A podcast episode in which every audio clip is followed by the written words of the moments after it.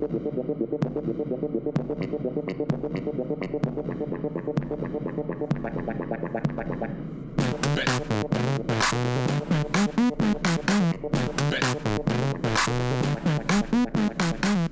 and welcome to R plus J equals podcast. I'm your host, Joe Gatdula, and with me is my lovely wife, my co host, Regina Gatdula. Hello. Today, we are covering episode 5 of Game of Thrones season 7, Eastwatch. It was a weird, kind of funky episode. We have a lot of thoughts, and we're going to share them with you. I'm so happy that my voice is better. Yes, we're all happy. Um, I So won't, my Valley Girl voice is back. and I won't have to edit out any coughs throughout the episode. I hope not. Uh, we're going to start with three things to discuss, and then, of course, as with our format the last couple of weeks, we're going to discuss all the other things thanks to all the questions that everybody has been sending. So, the first thing that we're discussing in terms of main plot points of the episode was that opening Dany burning the Tarlys and and the aftermath of the overall battle. So, what do you think? Mr. Tarly. Yeah, Mr. Tarly is farewell. He's gone. And Dick on, Rick on, whatever. Mr. and Tarly Jr. They're both fried. Yeah. So I feel like I actually agreed with Daenerys burning Yeah. them because she gave them a choice. Yep. So it's not like she gathered up all of the Lannister troops and said, I'm going to kill all of you and burn you alive because you uh, essentially went against me in the very beginning. She was either bend the knee or die. Yeah. So obviously, he should have bent the knee. And okay, speaking of Randall Tarly, it just.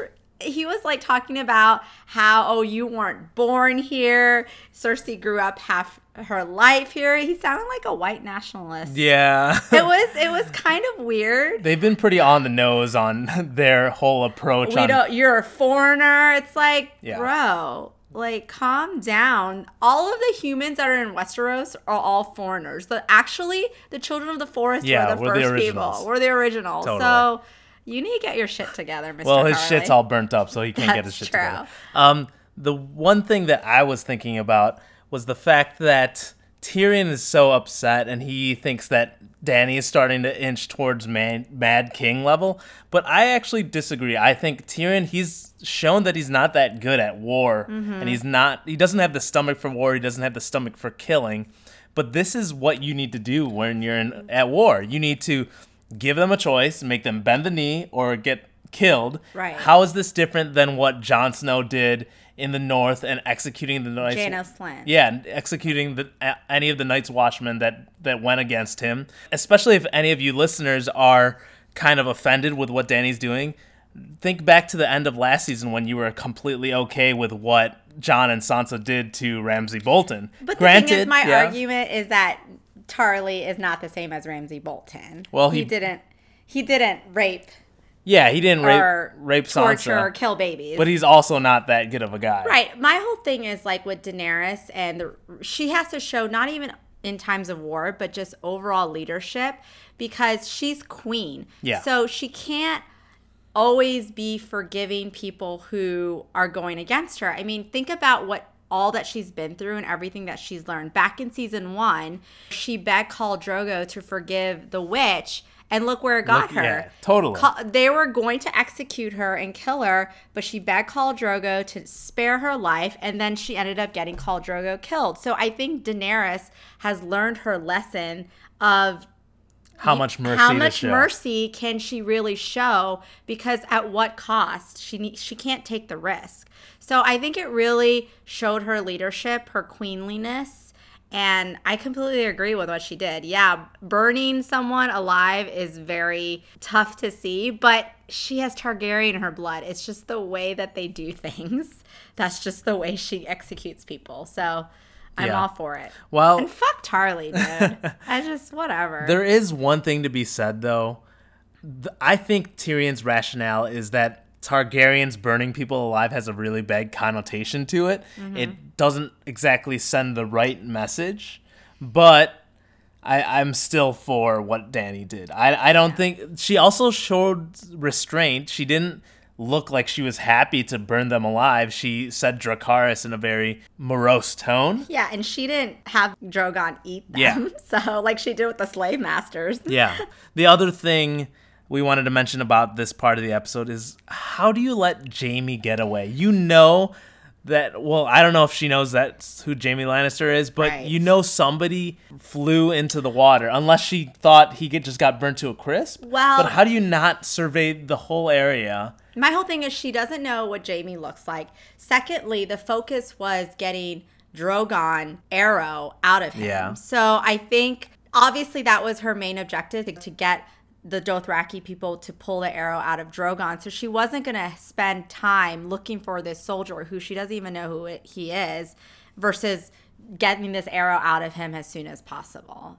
Yeah, So but I were- think I'm I'm just gonna chalk it up to dude. If I was in that situation and my pet dragon, you know, because that would happen, Yeah. would get an arrow stuck in him, I'm I'm gonna focus all my energy on doing that versus trying to find some random soldier that I think maybe Drogon even burned alive. I'm going to chalk it up to bad writing because how did they jump into this water and then swim all all the way across the lake Well, Bronn without was able to swim. Yeah, but he, did he swim underwater for that long carrying Jaime? But, like- no, he had to come up a little bit to show his face But and again, go back down. But again, you have to think that Daenerys saw the fire and then her focus went back to Drogon. There was nobody else around her.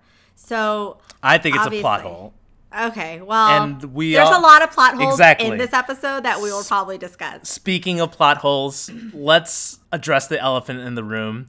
The stupid fucking White Walker mission. You mean dragon in the room? No.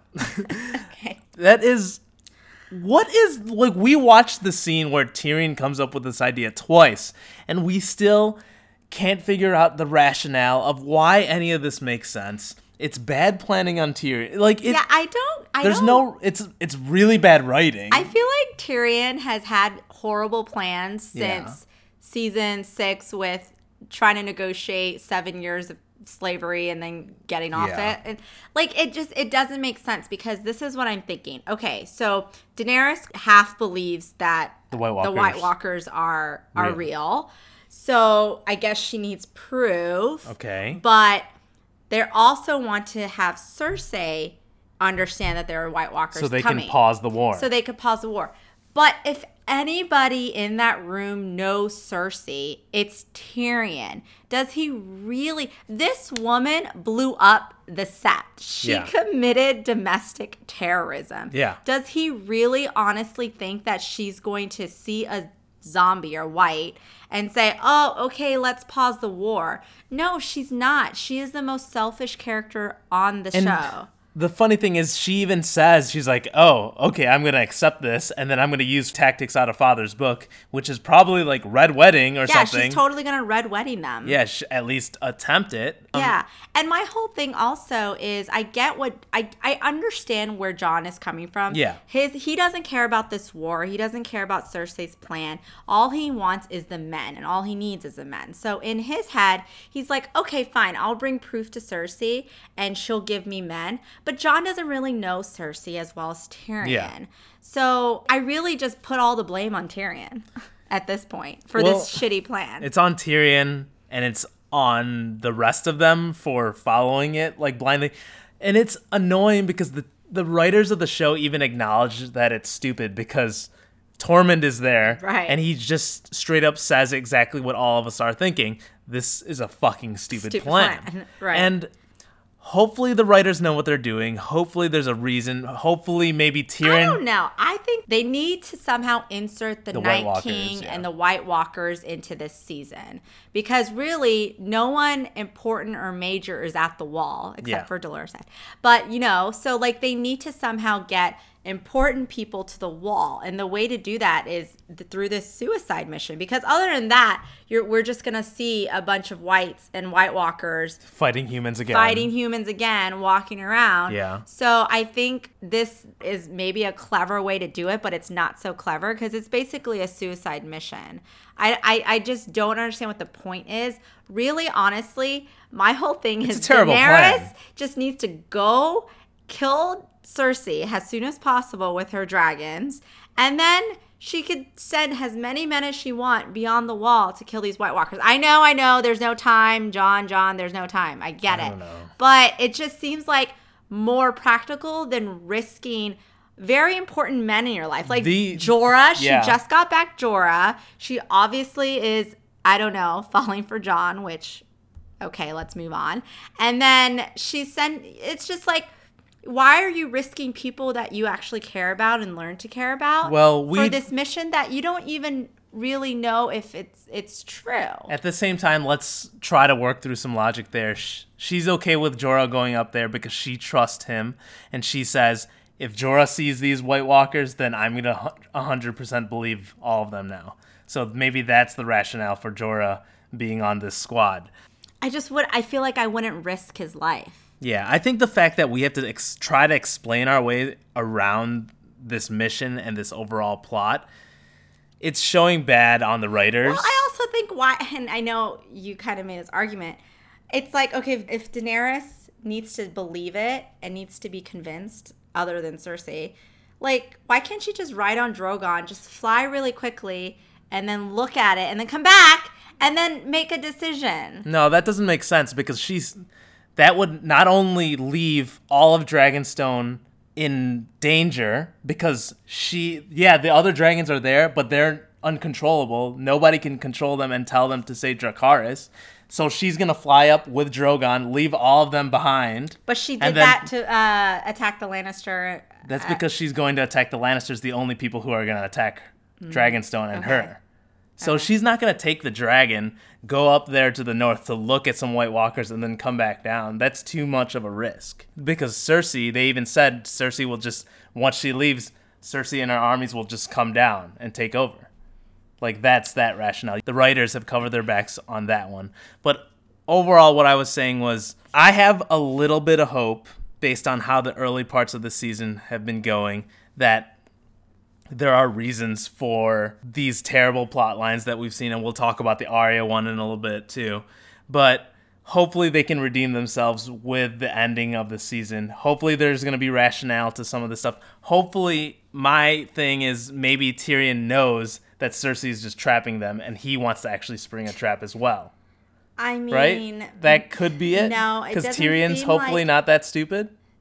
It doesn't seem like that's what his plan is. Uh, It's bad writing because I think they just need a cool battle. They need a cool winter battle. Yeah, And, and- they have the money to do it because they cut it down to seven episodes. Yeah. And I just chalk it up to bad writing. But at the same time, do you admit that we haven't been able to predict what happens this season so far? That it's been unpredictable and they've kept us on our toes. Well, what I would be interested to see if it can redeem himself this battle is I mean, obviously it's a suicide mission. I don't see how they're going to be able to take a white, somehow tie tie it up or get a little girl white and grab it, like walk it over. They don't even have It's horses. stupid. They don't have horses. They don't have horses. They don't have handcuffs. They don't. They're gonna r- tie a rope Right. around. They them? have to like And tie it around it? the mouth. Yeah, carry it around behind the back, like make sure it doesn't bite them, and then run back to the wall while, while there's an army there. It just it doesn't make any sense. Like at least take some fucking horses, people. Like and show us some rope. I don't get it. So now I'm hoping that the way to the redeem themselves is somehow maybe there's a reason so we maybe Dany is really worried and so she takes a dragon there and we finally can see what a dragon does to a white walker or what the chances are so maybe there's a reason but at this point Yeah. At this point, at the end of this episode, series- we were really upset. everybody was stupid. It's funny because the first time we watched it, we are like, okay, okay. And then we thought about it more, right? And Yeah. then we were like, wait a minute. What? How does this even make sense? Yeah, I know we're kind of going on a side thing, but while we were watching the episode, we are like, "Oh, this is pretty good. This is cool. There's these all these cool moments going on," but it was really rushed. Yeah. Like usually we get two episodes of build up leading into the big battle, but there were so many events that were rushed like Jaime and Tyrion meeting each Mm-hmm. other, Jon meeting the dragon, which we'll talk about later Or on, which was connecting cool. with the dragon. and this whole assembly of the Westerosi Avengers. Yeah. Like all that stuff like- are things that would have happened in a slower pace with hopefully better writing. I think it was really jarring because I'm over watching travel Yeah. scenes and like I don't need to see Davos and Tyrion all in a boat traveling to King's Landing. But the thing is like it was all happening Yeah. so quickly. Like literally, literally, they were like point A to point B to point C to point D, Yeah, in all the in, one same hour. episode. At least we used to see them say, Take okay, one episode, take right? one episode. Like I'm gonna go here, and then the next episode you see that person. Yeah, I've been generally okay with the first couple episodes pacing, right? It took Arya about an episode to get up to Winterfell, Mm-hmm. Right. things like that. Whereas this episode was jarring and it, it flew around way too much for my comfort level. And it's starting to be at the point where it's starting to feel like a Hollywood blockbuster. Yeah. Or kind of like an incoherent just movie that's trying to just jump to the end and show us the action that we're all starving for. But that's the thing with Game of Thrones. It was never like that. And yeah, I've been okay with the generally accelerated pace of this season, but this episode just sped it up way more. it I felt rushed. I understand like the budgetary things with limiting it to seven episodes and then you're able to save money on salaries and other things like that. But the this episode had so many events that it probably needed to be split into two. Totally. Right? I think in a normal episode, Jaime and Tyrion could have been the big moment of the show. Right. And then like Jon meeting a dragon could have been the other like big moment of the of another episode or anything like that or the assembly of the the Avengers.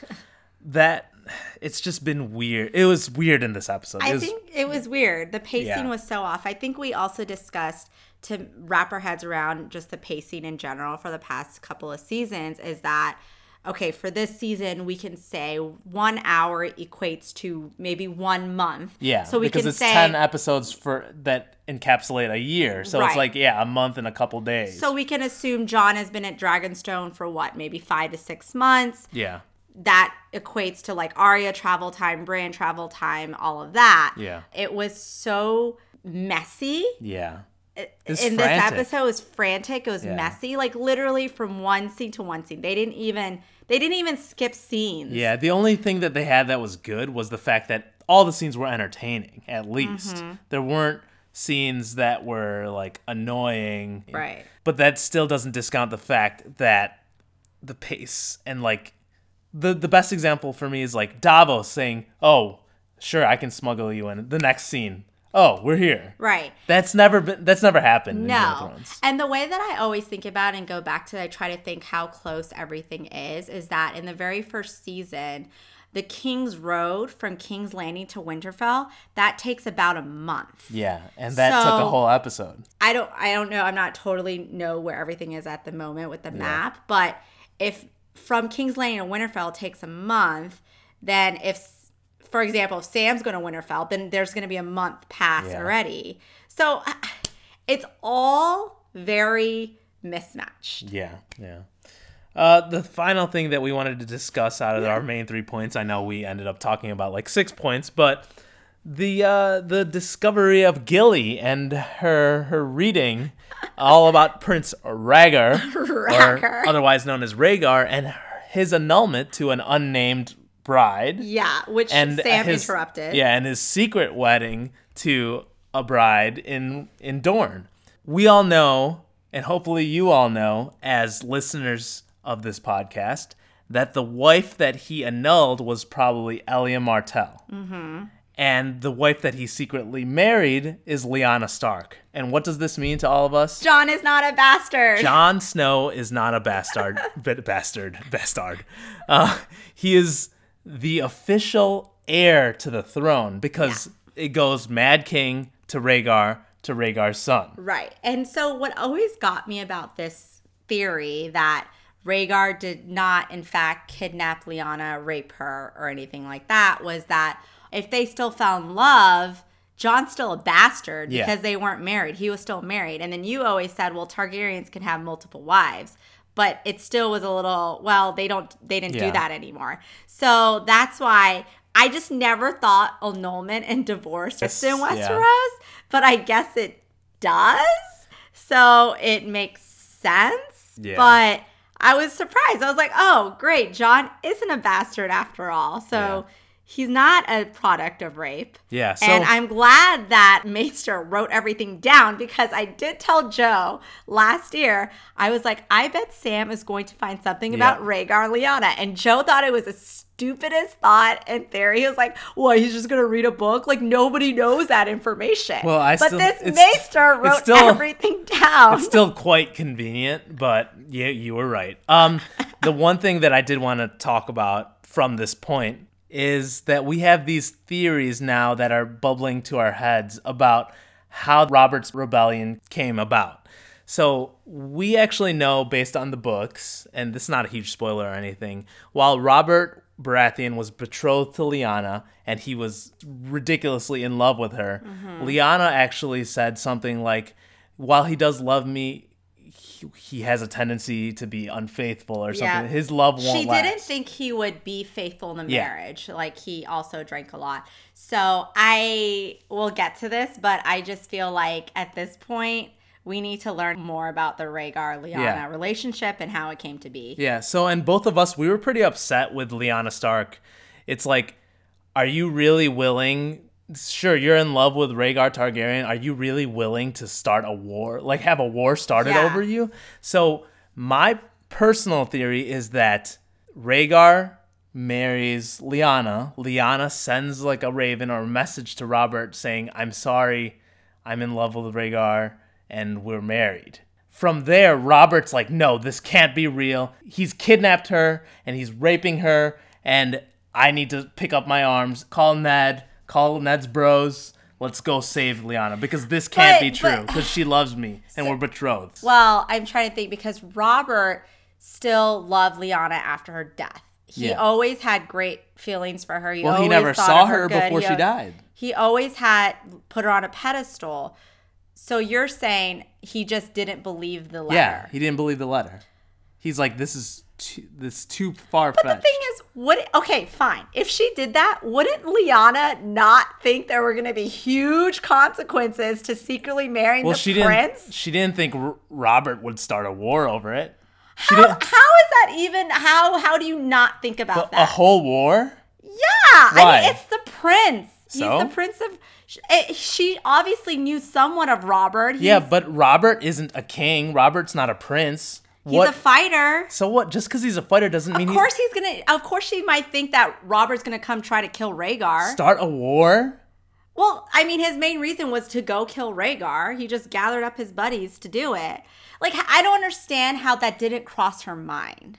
Because she didn't It's think. common sense. also, Ned's there. Like Ned should talk some sense into him. But no, Ned probably believed it too. I don't know. We'll leave it up to you guys, fans, to see if well, you think. hopefully, we'll learn more. Yeah, we'll see if that's actually in there. But that's just my far fetched theory. But good for Gilly for reading that, and no, you know, sad that no one paid attention to her because Sam was distracted at the moment. Yeah. At the end of the day, we've gotten now essentially triple confirmation that Jon is a Targaryen and Jon is not a bastard born out of rape. Yeah. And he is now the trueborn heir and likely is the product of the Song of Ice and Fire. I am on the side that the Song of Ice and Fire is about Jon. Yep. It's not Dany and Jon getting together, and it's all about him. And he's Azor Ahai or whatever the prince that was promised. I don't think that was in the show Azor Ahai. Um, They talk about it into once or twice. So, all done talking about the main points of the episode, but of course, we're going to talk a lot more in our next segment. Did you send the ravens? That was your job. Your only job. Send a Raven. All right, so we got a bunch of questions. Let's get straight to it. First one from Sherlyn David Will Jon Snow ride the dragon one day now that he's touched it? Yes. Obvious. Maybe not Drogon, but he'll he'll ride. No, he'll ride Rhaegal because that's essentially his father. Yeah. So um, I think, and I, I said this in a couple episodes back when Jon first got to Dragonstone. I I firmly believe that the dragons felt some sort of connection, some sort of Yeah. weirdness, but it was never addressed. So we finally got to see Jon connecting with the dragon. While I wish it was Rhaegal. And I know you say that's too much on the nose and it's too obvious if he connected with Rhaegal. It'd just be random if Rhaegal's randomly flying and he's like, "Oh, I'm gonna touch down next to this dude." well, because he has a connection with him, so he's just gonna, you know, hang out with him for a little bit. yeah. I don't know. I just feel like Drogon is Dany's dragon and they're connected, and Jon should be connected with Rhaegal. So that's my only complaint about that scene. I do think it was a great scene because it was really cool to see Drogon first like move up and then he's like, you know, a little vicious, but then he's he senses the Targaryen connection. Yeah. He smells the blood Yep. in Jon, calms down. He's Jon soothes him, and it was really interesting because D- Dany's face was like, "What the fuck is going on here?" Yeah. Like it was Well, pretty funny. So for me, if there was a scene of Rhaegal randomly touching down on this rock and talking to and seeing Jon, I think that would be too much of either fan service or just kind of out of the blue and randomly there. There was a point to Dany flying down because she was traveling back from her battle, and I also think that she purposely landed in front of him Why? to test him or just to see what would happen. No, I think she Why landed in front of him to have a chat with Jon. Yeah. So she purpose. So there's a purpose to that scene. It's not a random willy nilly thing. Okay, fine. There needs to be purpose in how the show is made. I do think also the Dany seeing that connection between Drogon and Jon was Yeah. something new to her Yeah, because for sure. the dragon has never has she has never seen anyone connect with Yeah. the dragon as well as Drogon and Jon And we- did. we so haven't she's either. very intrigued by it. Yeah. If you look at her face, she's like, "What is going on? This is weird. This is interesting." She's very interested in the whole scene. So, and and it's funny because Jon the entire time is like actually shaking. yeah, he's terrified. He's terrified. I like that performance a lot too. Yeah, he's like He's the appropriate amount of terrified, but Yeah. he's like, no sudden movements. Yeah. I'm just gonna put my hand out here. Because do you think Jon feels a connection, some subconscious connection? Well, if it's subconscious, he doesn't feel it. Well, okay, but like, do you feel like He senses he something. He senses something? As a book reader, yes, because we know the Starks in the books, they have a connection with their animals, right? Right. And maybe that's something. If we were able to see the internal dialogue in Jon's head, Yeah. he feels something. So yeah, I'd say so. Okay. Yeah. Uh, the next question, going along the lines of the Dragon and John, Scott Roberts asks, "Who did the emotional nose petting better, Jon Snow or Hiccup from How to Train Your Dragon?" First off, I'm not a huge fan of that movie, only because of the voice of the main actor, Jay Baruchel or whatever. His voice is kind of just like random and annoying, and it's too distinct. Um, in terms of the emotional nose petting, though, that movie was decently emotional, and I think I'm gonna go with Hiccup.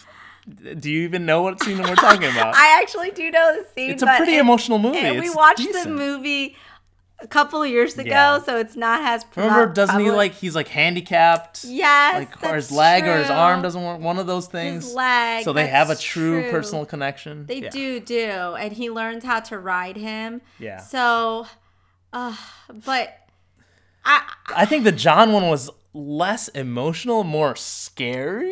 no, I think the Jon one was so cool because, It was like cool, I said, but it we finally got to see it. It didn't bring forth For tears the way that I Hiccup. feel like I need to answer this question later Yeah. because I need to go watch the hiccup from the How to Train the Dragon scene to really truly give my answer.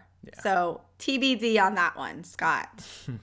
All right, next question from Laura Indrakovs. Is Cersei really having a baby, or is it just manipulation to keep Jaime on her side? Is she going to need to start wearing fake maternity suits like Beyonce? oh, controversy. Um, I would like the take from the Preggers half of this awesome couple. Aw, thank you. So, from a actual pregnant lady, um, we have something called pregnancy radar, i.e., Pregdar. I don't know if that's a thing. It's a thing, trust me. Um, and I do not think Cersei is pregnant. Not because of her age. I think a lot of people are like, oh, she's too old to get pregnant. I mean, I think a lot of older women these days are able to get pregnant, so good for them. I just think it's based on the prophecy that was shown in season five when Cersei was a young child. So re- refresh everybody's memory So about the prophecy. So basically, her and her friend, I believe it was Jane, um, went into this witches or magi um, hut, and Cersei at, was able to ask three questions, and so one of the questions was was, "Am will I have the king's children?" And the witch said, "No, you will not have the king's children because she doesn't have Robert's children, Yep. but you will have three children, and their crowns will be gold and their shrouds will be gold." And you will outlive them all. Yep. So I firmly believe in that prophecy because another reason why is because that prophecy has also come true in the sense that she also asks, Will I marry the prince? And the prince at the time was Prince Rhaegar. And the witch says no. The way she lived her life was partly due to the, The the, prophecies. Yeah. So I don't think she's pregnant. I think she's totally manipulating Jaime Yeah. at this point. I think the other other evidence, because I agree with you, are first off the, the sequence of events. My thing is that the scene before where Jaime and Cersei were talking, Jaime was really showing how much he's starting to disagree with Cersei. He still disagreed on how Olenna Tyrell should have been killed. And he talked about how Cersei still believed that Tyrion was still the one who murdered Joffrey. But instead, he finds out that it's Olenna Tyrell, and that caused some conflict as well. So then the scene directly after that sort of conflict is her just stepping up and saying, "Oh, I, and I'm pregnant, and it's yours, and of course." And then she has this whole thing where she's like, "Never betray me again." She springs all that news knowing that Jaime had just betrayed her with mm. the whole meeting with Tyrion and everything. And then that final look she gives as she's saying never be- betray me again really sells me on the fact that it's totally a lie. Well, I think so. I interpreted Jaime's look after she says "never betray me again" as more of like he's realizing that she's become such a one-sided, black and white, evil person and Yeah. obsessive, essentially. So I don't know if his it's that he didn't believe her. I don't think Jaime's essentially smart enough to think that she's lying. I think he is so infatuated by her still, even though he has all of these red flags going off in his head, he's still loyal to her. So I don't know if that look really meant that he is doubting her pregnancy. Um Well, none, But- I'd say, sorry to interrupt, I'd say nonetheless, as long as it's a red flag, it's bad news yeah. for Cersei. Right? Going back to the Olenna Tyrell, I loved her acting when um when she was like, "No, you're lying about Olenna killing uh, Joffrey." I love how Jaime basically kind of threw some logic at her and was like, "Well, if you were Olenna Tyrell, wouldn't you want Yeah. your granddaughter to marry Tommen versus Joffrey?" And Cersei's subtle face change, it was like an epiphany in her head, but her face changed so subtly. It was so good. I loved it. I thought that was great acting. Yeah. I mean, she's the best villain in the show, right? And she's Yeah. kind of always been the best true villain because she's nuanced and she's a great, great actress and her characterization is very layered. She has her own rationale Mm-hmm. for everything. And that's one thing Game of Thrones has done really well. They've maintained her as a villain, but it's kind of like this anti-hero which debatably you could kind of cheer for or Mm-hmm. cheer for in a way that you hate her. I think in the beginning seasons, they definitely wanted the audience to feel some sympathy for Yeah. her. But now it's black and white. She Yeah. is the bad person to beat Yeah. at this point. For sure. Um, a question that also relates to this from Nidhi Singh: Why did Jaime ask if the baby was his? That's true. And do you think that she's lying to him about being pregnant? We already answered that. one. Yeah. So we. Why did Jaime ask if the baby was his? The rest of this question is: Are we sure he's the baby daddy? If not, should Maury Povich do a Game of Thrones segment? That would be awesome. But we should invite Jon. We should invite Lyanna, Rhaegar, Robert's Bastards, and do a whole episode of I would watch an SNL skit of that. That would be so funny. You are not the father. Um, you in- are not a bastard. in terms of are we sure he's the baby daddy? Uh, if there was a baby, he would be because uh, what's that dude's name who blew up in the Sept? The only other person that Cersei's had sex with, Lancel. Good old Lancel's gone, so I don't I don't think she's having sex with any other Lannisters out there. Well, they're they're all burned up too. So You know what? And it can't be Qyburn. That would be weird. But you know what is interesting? Of okay, if Cersei was thinking ahead, So she's telling Jaime she's pregnant, right? Yeah. But she also made this half promise to Euron that if he wins the war, she will get married to him. Yep. So she's pregnant, quote, Yep. pregnant.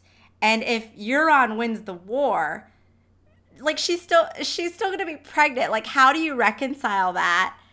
It, you know what I mean? Like, how do you Yeah. reconcile that? Like, I don't think she thought of the consequences of telling Jaime that she's pregnant. Also, with now these Game of Thrones timeline acrobatics, sh- she better be showing next episode. Yeah, that's true. Because one to two months might have already passed. So at that uh, point, two months you can. But you she find wears, out- She was very like covering. you like, start clothing. showing at six months, depending on the woman's physique. But She'll be dead before then. I'm just saying that bitch better be showing if she's pregnant because it looks like two months is gonna pass between the next two episodes. That's true. Another question from Nidhi Singh. What do you think was in the scrolls that t- Sam took with him when he left? And did it include the book that Gilly was reading that had the R plus L reveal? I think Sam did his best finding all the scrolls that had to do with the long night. Uh, that's his mission, and we both believe he's going up to Winterfell. He's wearing some warm leather, so he's hopefully headed up there. Yep. I don't know if he would have taken that book.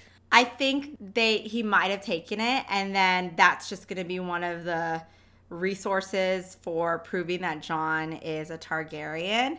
I just don't. I think they didn't show it for a reason. It will probably be a reveal later, and maybe it'll click in Sam's head that oh wait, this information sounds Yeah. familiar. But I could see that. I know when we watched the scene, you said it. It was to serve more of the, For the audience, audience. for the Yeah, audience, that's what than I for still- the plot Yep. to verify that Rhaegar eh, did in fact marry Lyanna and they fell in love. Yeah. It was more information for the audience. It's a reminder. but I mean, at this point, Bran knows or will find out everything. He will find out that she wasn't raped, that she wasn't kidnapped, that she voluntarily ran away with Rhaegar. So having this book, maybe there's no need for it, yeah. but then it wouldn't hurt just to have another written down proof. I can see it now. Bran is in a meeting with Jon and, and Sam is there. Bran's like, I saw a vision. You are the son of Rhaegar and Lyanna, and they were married like a robot. And then Bran, Sam is just like, Oh yeah, I heard about that. like two months That's ago. it. That's it. Sorry, Jon. That's the full reveal with no music. And That then, is the worst reveal ever. and then Jon rides Ghost. I, I, I mean, I just think there has to be more of a creative way for Jon to find out he's a Targaryen. I refuse to believe it's just Bran communicating. At the beginning, I was all for okay, Bran's going to communicate this, but then Doesn't thinking it, but thinking about it more, George R. R. Martin has It has to be a robust, like impactful, intricate, yeah. like interesting way Yeah. that the writers of the show will then take and bring it to life on screen. So I just don't see Sam reading this in a book and then telling Jon, plus Bran reading his visions and telling Jon. There has to be a way that we haven't thought of yeah. that he's going to find out. I don't know if he's going to completely find out of them two getting married, but just him finding out that he is the son of Rhaegar and Lyanna Stark. you think it comes this season?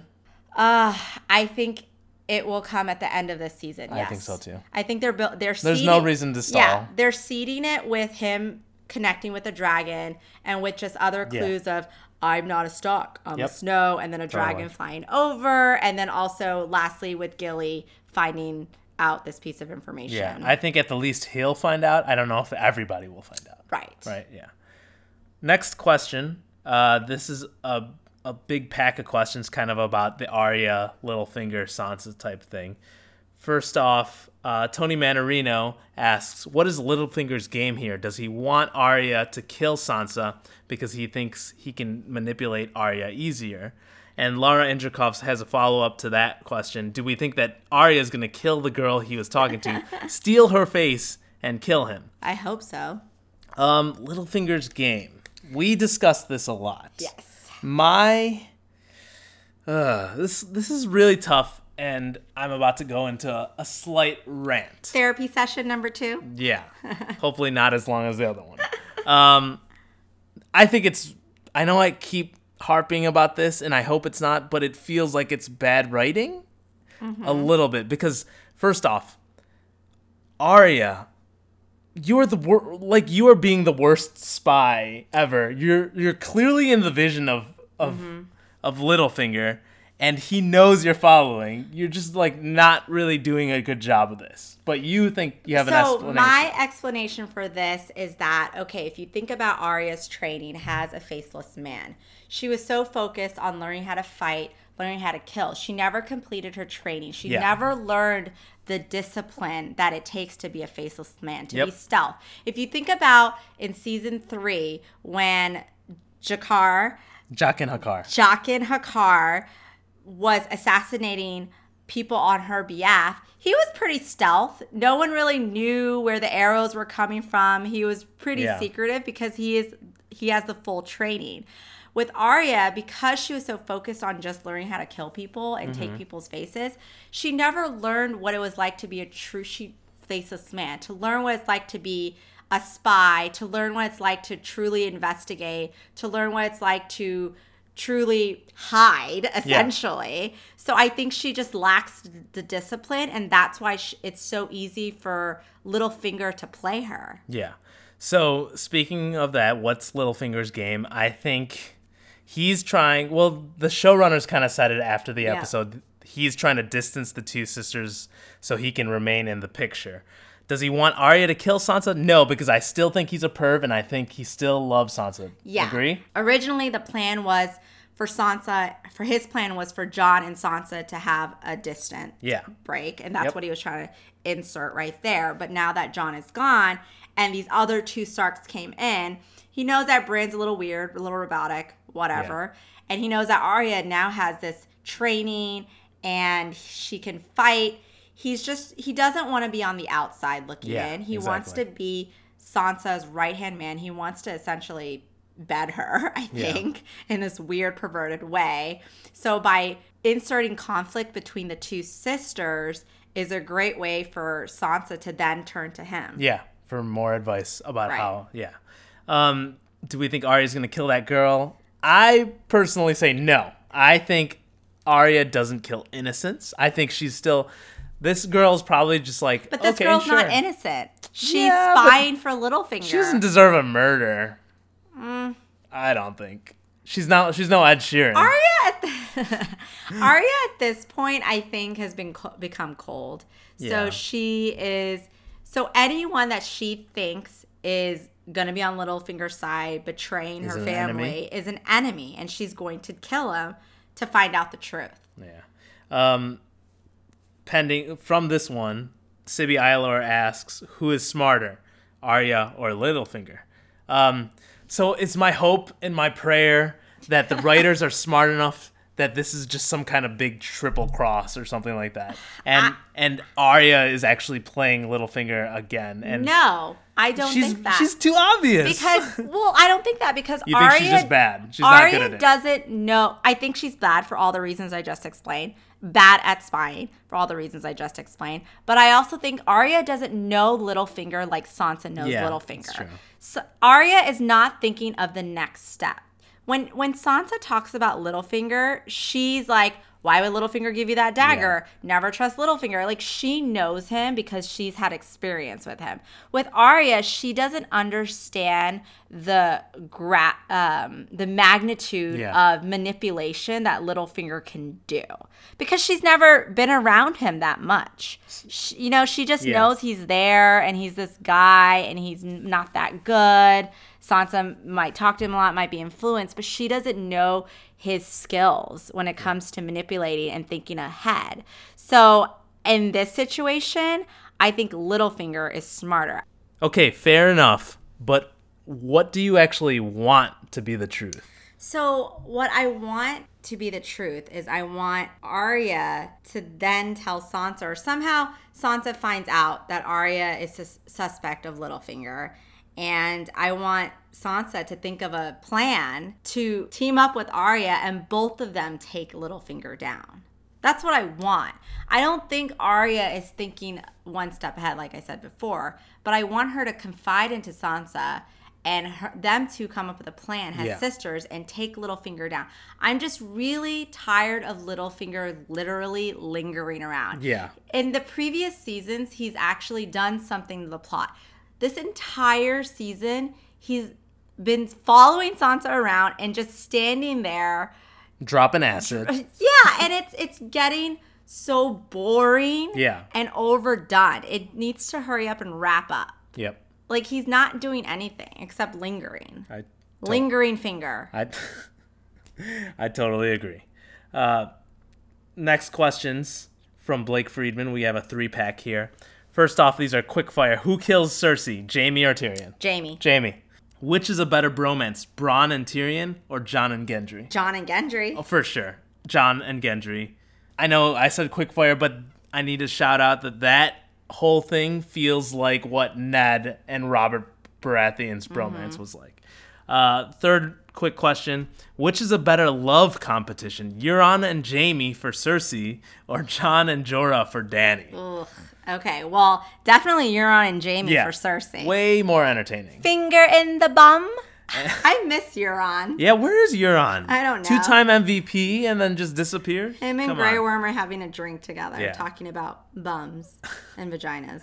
Jon and Jorah, that's barely a competition. It's more like Jorah being like, well, I've been the friend zone like four times in He's a row He's completely friend zone. Yeah. It's so soap opera ish, though. It I was. must say, this past episode with In more ways than one. Yeah, when Jorah and Dany reunited, Jon's look of I don't know if it was jealousy or They're like, just oh, who's that guy? or confusion, but it was a look. And then when Jorah was saying bye to Dany, in the background, Jon Jon's there. interrupts it. It's like something I would see on General Hospital. Shout out to General Hospital. and a fake pregnancy in the same and episode. a fake pregnancy. Literally, that's what I would have watched on a soap opera. and a, a divorce oh my god! and It's- gossip. It's it's it's literally This was soap opera of Thrones. yeah, and then sisters going against each other. It's so Yeah. soap opera ish. So I don't know. It was a little hooky to me, but I'm so for the Euron Jaime Cersei Lev triangle. All right. So from soap operas to comic books, the question from Joe McNeely: For those traveling behi- beyond the wall, we like to call them either the Suicide Squad, the Re- Westeros Avengers, the Magnificent Seven is one I heard today. Who is which Avengers character? So Regina and I had to kind of huddle together to decide one of these ones. We both agree that Jon is, of course, Captain America. He's Captain Westeros. Yeah, for a couple of reasons. He's a little bit tragic. He doesn't have a ton of emotion. He's a little bit mopey. Yeah, and he doesn't have a lot of experience with women. As you know, Captain America, I think, died a virgin and wasn't able to, con- you know, f- pursue his love with the one chick, whatever Yeah, her name is, Peggy. Peggy. And you know, later on in the future years, Peggy's great niece Yeah. and Captain America are starting some love connections, starting to hook up. So there's like some niece Yeah. uncle weird connection, just like some weird Jon aunt yeah. nephew thing. So it all is like mixing together. So that's why he's definitely Captain America. Yeah. Um, Gendry. So I have him as Falcon. He is Captain America's buddy. They joke around. He's got this braggadocious kind of attitude. So and he's he's Captain America's sidekick. which I think Falcon sucks. So and Aw, I think I don't think. Gendry sucks. And I actually thought Gendry could be Thor because of the hammer. just so because one- of the hammer though. Well, now I'm thinking Gendry's more of Spider-Man. He's the youngest of the group. Yep. He's pretty honest, pretty blunt, pretty naive. He just wants to do something. Yeah. And Gendry, the entire episode was, I just want to do something. I want to help. I want to get in on this action. Exactly, Yeah. and that's exactly how Spider-Man was in and note, War. yeah, note this is about the Marvel Cinematic Universe Avengers, not not comic book Spider-Man. This is Oh, referring yes. to Spider-Man: Homecoming, Tom Holland Spider-Man, and Don't want to get a his lot of character. Yeah, controversy. Come on, we feedback. yeah, that's for a different podcast. All right, the Hound is definitely the Hulk. Hulk for sure, Yeah, 100%. Hulk smash. He's mean, big. so I had this idea. Thoros of Myr is Doctor Strange. He's That's all a good one. magic-y, and he does. Doctor Strange like to drink? I don't know. I mean, he maybe Probably. when he was sick. Yeah. Um, but yeah, he he does a bunch of magic and He shit. brings people back to life, like Yeah. sometimes doctors That's true. do. That's true. Okay. so, and he's a little I bit of that. strange. Yeah, he speaks like weird incantations and shit. Yeah, exactly. Sees shit. All right, and Regina had this idea. Beric Dondarrion is The Black Panther Yep. because he has a cool voice, and that was the only connection I can see between the two. Yeah. I mean, well, he's a badass fighter. Yeah. and he's got a lot of screen presence, Yep. right? So that's why we kind of went with that. Are that there was- any Avengers missing an eye? Oh, he could be uh, Samuel L. Jackson's character. Nick Fury. yeah, they both have an eye patch. I know I'm trying So to get just literal. the eye patch. I know I'm getting literal with the hammer and the eye patch, but Any other connections you can make there? Dondarrion was a leader of the group Brotherhood Without Banners. Okay. The eye Nick. Fury's not really an Avenger though. Well, fine. Okay. Let's move All right. I say Tormund is Thor because he's always kind of out of place. He doesn't really know what's going on. He always just does jokes and fights. And Tormund's Black Widow to me because they both have red hair. Very, very literal again. And then the last one, uh, Jorah is Bucky, the Winter Soldier. What were our reasons for this one? Well, Bucky is like always going to be the friend to Captain America. oh yeah, friend zone totally. friend zone. And they both have weird arm Yeah. issues. Yeah, Bucky has well, he got his arm torn off, so now he has like an arm that has vibranium. Um, and Bucky's mind was enslaved. Jorah sold slaves. then okay, So I would say Jorah's mind is enslaved by Dany because Yes. he loves her so much. All right, so that's the stretch. Let us know in the comments to the podcast if you guys have any other ideas. yeah, or these. better ideas because we tried on this one. Yeah. So, question uh, stemming from these Avengers again. Ian Stone asks, "What are our predictions on who's going to get killed beyond the wall?" They have all fighters and one priest. Not a good mix for an RPG party. Regina Philip Gatdula party. No. no. Um, don't worry, Ian. I understand the reference. Um, who's to get killed beyond the wall? So, you go first. Okay, well, if I really think about what may happen in this entire storyline, obviously, I do not think Jon is going to die in this suicide mission. He is definitely suicidal, aka going in the Battle of the Bastards, doing a bunch of shit that is very risky to his life. But I don't think he'll die. I, I don't think Thoros of Myr and Beric Dondarrion have a major role in the grand scheme Yep. of things, so they are disposable to me. Um, it would be sad to see them go, but I think their whole purpose is to go beyond the wall, And help. try to get a white and see if they can do something. But I don't see them. I don't see them see them transferring to next season. I do think the Hound will survive because I am still so stuck on the Hound and the mountain They have to fight. fighting The Clegane Bowl. and location wise, he needs to find a reason to go back to King's Landing. If they're really trying to get this zombie Yeah. back to King's Landing, then the Hound should be part of the posse that meets up with Cersei. Yep. So, So, what I about thi- Gendry? I think Gendry's gonna live because he is the last Baratheon. And I think it would be really cool to have a Stark and Baratheon fight Yep. again side by side. I agree. And I don't think they would bring him back after so long and then just kill him the next episode. When he's already he has a cool Yeah. ass hammer. He's cool. I agree. And then Jorah, my last prediction about Jorah is that I think Jorah is going to die, unfortunately, in this suicide mission because my thing is, after all these weird soap opera looks that Jon, Jorah, and Dany, or Jon and Jorah had with each other, Jon and Jorah had each- Well, well, you know, they were looking at each other with Dany. like, I like your beard. I just feel like Jorah has this feeling that Danny is googly eye for Jon. Yep. And so Jorah will then maybe sacrifice himself to save Jon's Okay, I can life. see that. So, because at this point, I think Jorah knows that Dan- Dany loves him, but she will never love him romantically or sexually. Yeah. So, Plus, I he's kind of infected still. I think. No, he's not infected. He's completely healed. Yeah, but you think Dany would touch that with a ten But foot Dany pole? touched his bare hands when would she she gave touch him a the hug. other thing? Well, uh, Dany wouldn't even touch him even if he didn't have grayscale. What a sad life. It's he's forever friend zone. So I think he's going to die a very um, sacrificial death, and that sacrifice is going to be for Jon's life. So your account is Beric, Dead, Thoros, dead. And Jorah. Jorah. Those are the three dead. Um, Tormund, uh, I think he'll, I think he'll stay alive because he's a cool character. Yeah. Okay.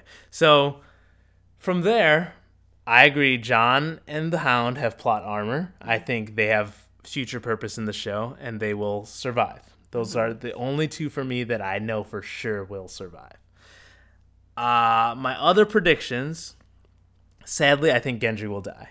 Really? Yeah, I don't want him to, but I think he will. You don't think? But they brought him back, and they're gonna kill him. They tied. They brought him back to tie that loose end. They're gonna give him a little moment, and then they're gonna send him on his way. But the hammer would be so cool to be used in future wars. Yeah. And he knows how to make swords. Yeah, that's Which- a, a later question, which we may Oh, answer. okay. I, I just don't think. I don't think. I, I would love to see him survive to the end, and have him like lead Storm's End and be the warden of that, and be best buds with Jon because they fought in battles. But it feels too clean to me. Um, so I'm gonna say he dies. I think Tormund lives because I think he has a place. Uh, He can he can still be out on the wall. Um, I agree. Thoros of Myr and Beric will die, and and I think Jorah will also die. I think Jorah will, like you say, sacrifice himself for Jon and say, "Take care of Daenerys for me." Right, because Right. what's the point of those looks? Yeah, There's no point. They planted those seeds real firmly into Right. that episode, into everybody's mind. So there's something has to happen. With It that. was so obvious. All right. Uh, Keith Rodenbustle asks, why can't they just kill some dude in Castle Black and make a White Walker that way? Didn't that happen in season two or something? White Walker attacked Mormont be- because he was like a, a corpse, and he attacked Mormont and Jon. And he Keith feels like this is a huge plot hole. Yes, this whole fucking thing is a plot hole. And yeah, that did happen in season two, but apparently that's not how people become White Walkers anymore. They don't just automatically become Walking Dead style zombies just from dying. Yeah. So I don't. Well, the Night King raises them up. but in season two, one or one, whenever that happened, the Night King didn't raise that one up. He just died and then became. But how, how why do you think that has changed? Why can't they just die and then come back to life as a zombie in the north? That's true. That's why they burn all the bodies. So it's a plot hole. I mean, morally, they can't just kill. A, there's only like 20 Night's Watchmen at that point. They can't just pick one and Yeah, say, hey, let's turn them into Keith, zombie. the real reason is because they need to have a cool ass battle north of the wall for this end of the season. And Exactly. That, and that is that. All right. Scott Roberts asks, why is Cersei so skeptical of the undead army when her personal gar- bodyguard is a giant mutant zombie? That's true. I didn't So really think of that. Um, my rationale is going to be that the ho- the mountain is based on science. the the undead army in the north are all based on magic. She don't believe in no magic, but she believes in science. Science with Yeah. Qyburn and inserting blood and Yep. bringing it back to life. All right. Maybe there's a medical procedure for that in Westeros. Connie Rivas asks, "Will Gendry and Arya have a reunion? He once told her she'd be his lady. I hope so. That'd I- be nice. They'd be a nice But you pairing." think Gendry's gonna die? so my answer is no. They won't reunite. I hope they have a reunion because I think it'll be really sweet. Uh, my whole Do you think Arya wants a love life? No, she's probably not going to have one because she's an idiot. Exactly. But my whole thing is, why didn't Gendry mention Arya when he was talking to Jon and he first met Jon? First of all, I love when Gendry was so honest. He was like, Davos was saying, "Oh, you need to be Clovis," and he's like, "I'm Robert Baratheon's Yeah. bastard son." It was great, and I love how he called out Kit Harington's shortness. but um, I don't know. I, I was thinking that he would mention Arya, but it seems like Jon doesn't give a shit about Arya and Bran being alive, in anyways, which we'll get to. So Yeah, that's just more complaints about this episode. But the other thing I loved about Gendry was when Davos picked him up and he's like, "I thought you were still rowing. acknowledging all the fan theories about how we all realized that he told them to stay along the shore, but it was an island. So Right. everybody's like, he's still rowing. Right. Yeah. And this is the first time in, in the season that we got to see Jon Snow laugh. Yeah, it's true. Like he has been so brooding. He has been so obsessed with the Night King. Like I said earlier, he true. got a raven from Maester Wolkan saying his sister and his brother is alive, and then he was like, "The Night King is coming." And I've seen it with my eyes. Even Dany was like, "I'm happy for you. He's like, I'm not happy. And then she's like, I've seen the Night King. You don't look happy." Like Yeah. it was so weird.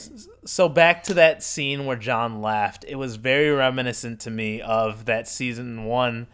I I think that was the series premiere where where Robert Baratheon walks up to Ned and says, "You've gotten fat," and then Ned, who's all stoic face, like he breaks out in laughter, Laughs. and th- that was a really cool touch to that scene. And rest in peace, Gendry, because you're gonna die. Rest in peace, Ned Stark Oh, and Catelyn Ned. Stark. Oh Ned. Your no. favorite No, cat. fuck no, no. All right. Another Gendry question from Hawktran. Does Gendry know how to make Valyrian steel weapons? Now, we looked this up before the episode because I actually remembered it from the book and because Hawk also mentioned it online to me. The master of that blacksmith area that Gendry was working in, apparently in the books, he is the the best armorer and weapons maker in all of King's Landing. And in the books, he's the only one who can make Valyrian steel armor and weaponry. Mm, okay. Now that wasn't established in the in the show at all, so I don't think it's gonna come to life. Well, because you think Gendry's well, yeah, gonna die. Exactly. So I don't think it'll come to life in the actual TV show. But if you're asking the actual question, yeah, I think Gendry knows how to do that. And that's why I think he serves a purpose in the whole grand scheme storyline because he's going to be one of the leaders Yeah. in making these weapons to fight the White Walkers. Now that he has gone on the suicide mission, he knows what they're like. And he's seen the Night King. He's looked him into the eyes. exactly. He he's gonna know how to make maybe badass weapons for from Dragon Glass. So I think he does serve a major purpose for this story. Yep. Um, I'll be honest. I'm hedging my bets. I'm. I keep saying that Gendry's gonna die because I don't actually want him to. So you're just I'm just preparing myself mentally because I think he's a cool addition to this cast. I didn't realize you're so superstitious. Yeah. Well, it's just like like sports betting. Is- Uh, is that why you sit in a specific place when you watch Game of No, Thrones? no, and I sit in a no. specific I have no control over Game of Thrones. I have control over what happens in sporting events, of course. Duh. Uh, speaking of sports, Marty Hess asked the the question we've all been asking: How fast would Kevin Durant bend the knee? Kevin Durant would bend the knee before Dany even touched down and shot her first flame. Before before she even said Dracarys, Kevin Durant sees Drogon flying in the air and he's like, "Well, all right, uh I'll sign a, a contract for you, Daenerys. I'll take less money so you can pay the rest of the team more. And I'm 100% on your side already. Where's the uniform? I'm ready to put on this new armor. Uh, I mean, let's Kate- move. KD Let's move. doesn't care about Oklahoma. I mean, Winterfell. So Winterfell is totally the Oklahoma City of Westeros. so boring. Yeah, Oklahoma City, your city is boring. hey, what if we have Oklahoma City listeners? I doubt it. Well, you know, if we offended any Oklahoma fans out there, If I offended Sorry. any Oklahoma City residents, move away from Oklahoma City. Okay, one thing about KD, because he went to UT Hookham, um, I mean, he's smart. He needs to go and win a championship. He needs to go on the side of dragons. Come on, even Bronn said that the the partnership ends with dragons. I would shit. Yeah. Um, Fuck my pride. follow up question to you: Who is the LeBron James of Game of Thrones? Ooh, I need to think about that. Who's one. someone really, really good, but he's not quite the best of all time? So he's not the Michael Jordan of Game of No. Thrones. the um, Michael Jordan has of Game of Thrones is like Rhaegar Targaryen. He's no, like- Rhaegar Yeah. Targaryen died. But Rhaegar's like By a icon- hammer. All right, Okay, he's not Rhaegar Targaryen. If anything, all right. Okay, this is a whole nother podcast this is definitely a whole nother podcast. that we need to discuss We'll later. we'll save it for the the the off season. Exactly. Right? Okay. Uh, Deborah Wang asks, "Who do we think is gonna win the throne at the Ooh, end?" I love this question. Do you want to go first? Yes, I know this podcast is not all about theories, but this answer is just coming from what I think. It's not really based on actual events happening in the show. It's just what I think because I think at the very end of all things, Jon is going to be king of the seven kingdoms. Yep. And I think actually Sansa, who I thought in the beginning of this season will die, I actually think she's going to end up being Wardeness of the North for a couple of reasons. So, my first reason is that George R. R. Martin did an interview a couple of years ago, and the interviewer asked, So, I know you can't tell us the ending, and you probably didn't write the ending, obviously, but you, what, what kind of tone are you going for? Mm-hmm. And his answer was that he's, he loves how Lord of the Rings ended. So, I'm Yep. not sure how many listeners have watched Lord of the Rings Hopefully, all of you. Hopefully all of you but the way that lord of the rings ended was more of a bittersweet ending. So yes good prevailed and evil was uh, destroyed and defeated but some of the main characters Were were, not made were pretty fucked up. They were not made Yeah. whole again.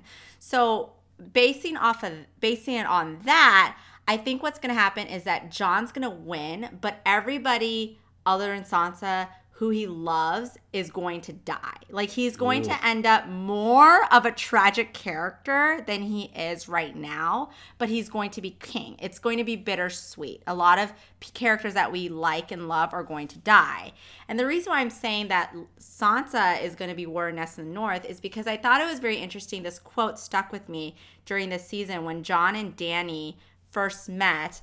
Dany says there was years of peace when a Targaryen served as king of the seven kingdoms and a Stark was warden of the north.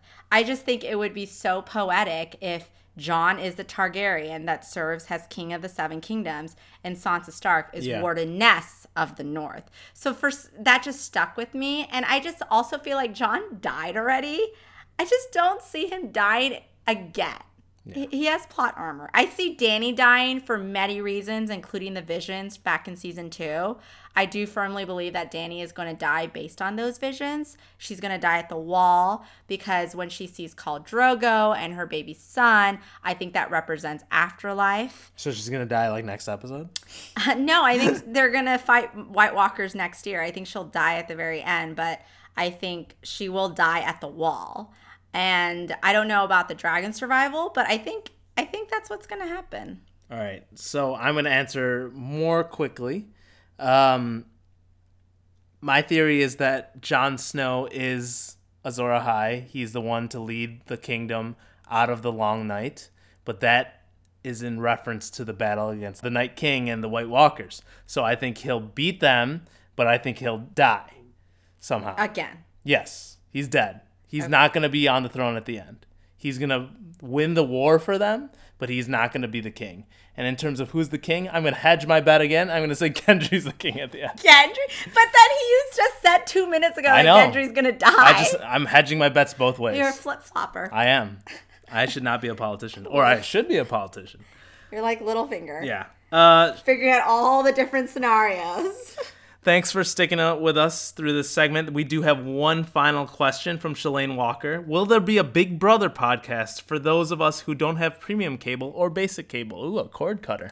Yeah, this is a shameless plug, but we will not have week to week podcasts because Game of Thrones is ending in two weeks. But me and Joe are discussing to continue our conversations through movies, big movies. Yeah. But we'll see. We We're, haven't we're thinking anything. here and there we'll do some podcasts as long as, you know, the future baby allows. Oh yeah, we have a baby too, so we uh, gotta So we gotta take care of that. I mean, our thoughts are maybe one podcast for the whole show of Stranger Things.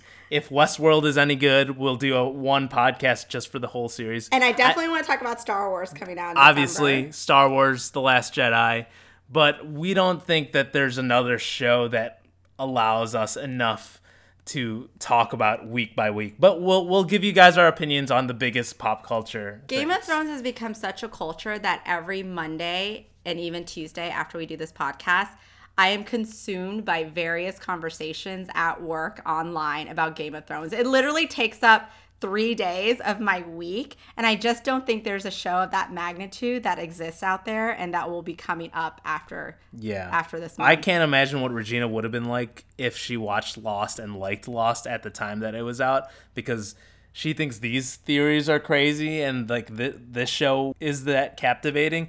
Lost in its heyday was the same level Really? of theorizing. Yeah, because the writing and the acting of Lost, we're going to start talking about Lost a lot too much. Lost's ending is bullshit and sucks balls, but I hope that doesn't happen Game of Thrones But- ending. yeah, yeah. We'll see. All right, to the next segment. The king in the north! MVP of the episode.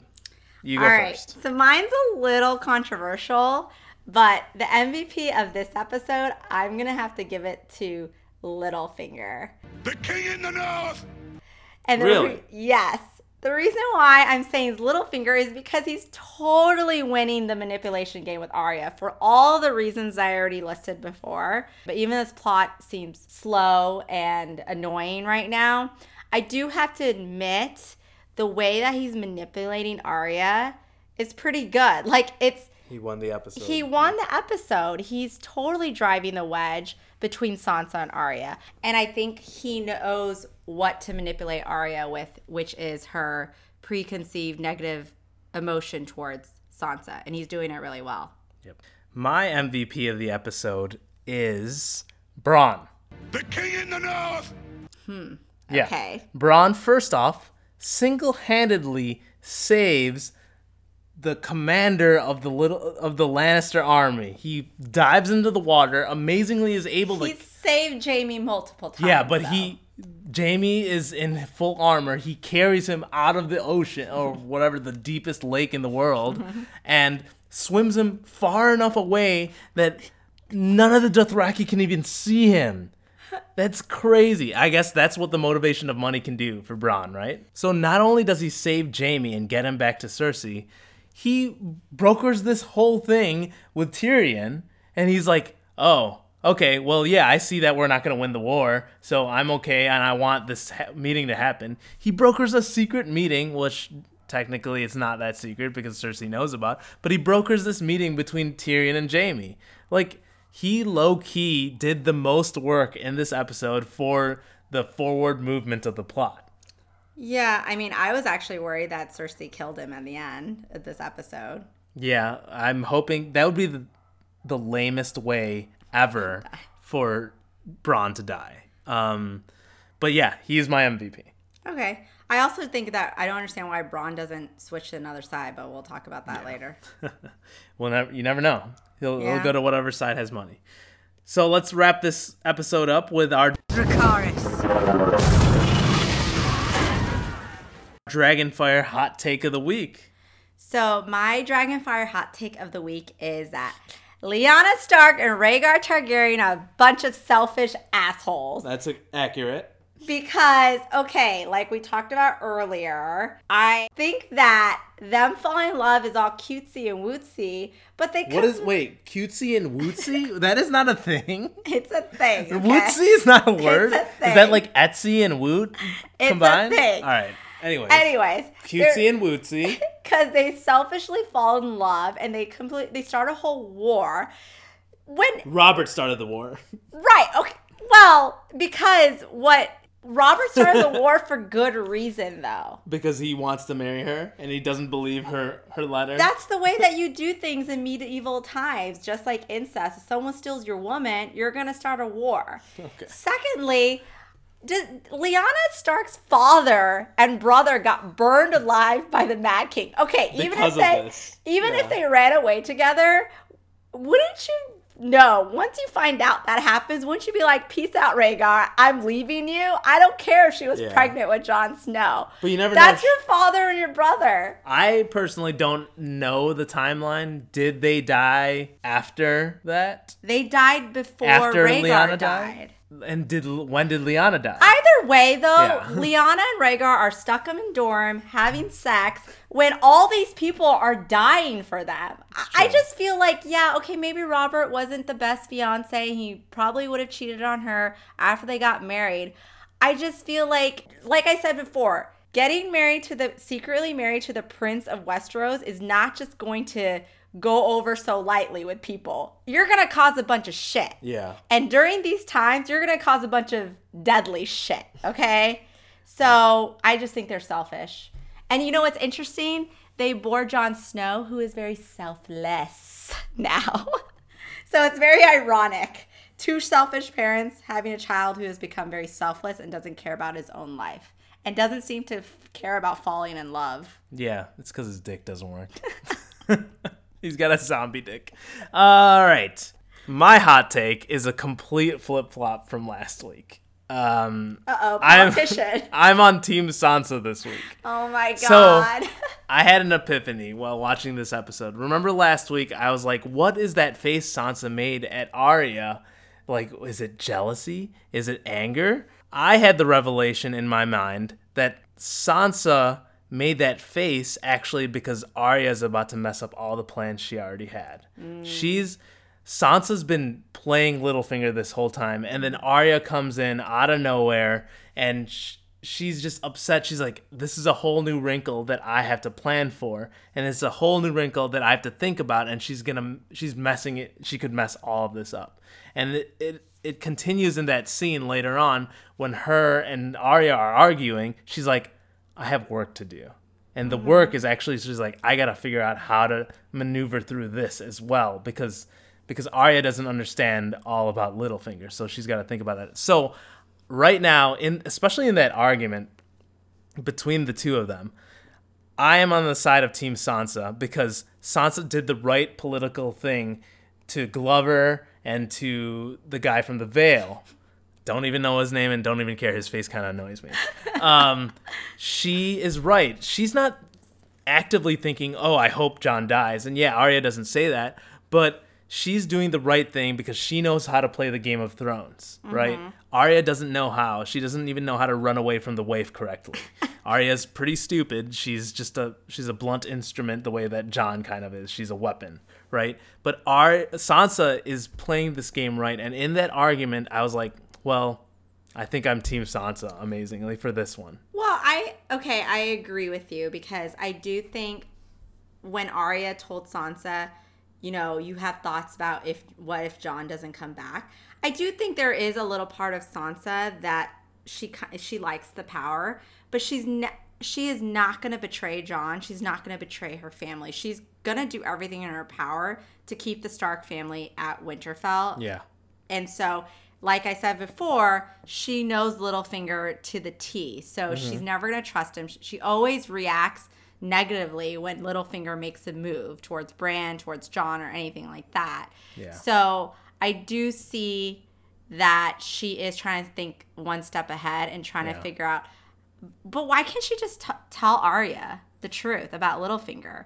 Why can't they? Why can't one of them just go to Bran and say, "Hey, w- should I trust my sister?" I, I know I know Plot those holes. are those are plot holes, and obviously it's an easy way out to go to Bran, and Bran's o- is just Well, Bran might you never know. Bran might just be like, "Shut up, I don't care." I know, He's but like, go go fly a kite. I think Sansa's a lot smarter than Arya Yeah. when it comes to this stuff. And I do agree with you what and I agree with what Sansa said to Arya about you need to be political. I really liked how she said, well, the wildlings, the Mormonts, we all took back Winterfell together. Together. So she knows She's the importance showing, yeah. of She's like, working "Look, together. Arya, we have to work together." Right. Yeah. And as Lady of Winterfell, she needs to hear people's complaining. Yeah. Even Bran was complaining about hearing people's complain back Ar- in season one. Arya doesn't know anything about She's- what it's like to be She has tunnel governor, vision. yeah. She, all she is out for is revenge, blood. blood. Yeah. And with that said, finishing this podcast up with blood and fire. Thank you for listening. I know this has been our longest episode ever, but it's thanks to you guys for suggesting all these great questions. We're all really excited for the season to wrap up. I think the next episode is 71 minutes long. The last one is supposed to be like 82. So here we go. Buckle your seatbelts. We're in for the the last stretch of the road. Thank you, everyone. Bye.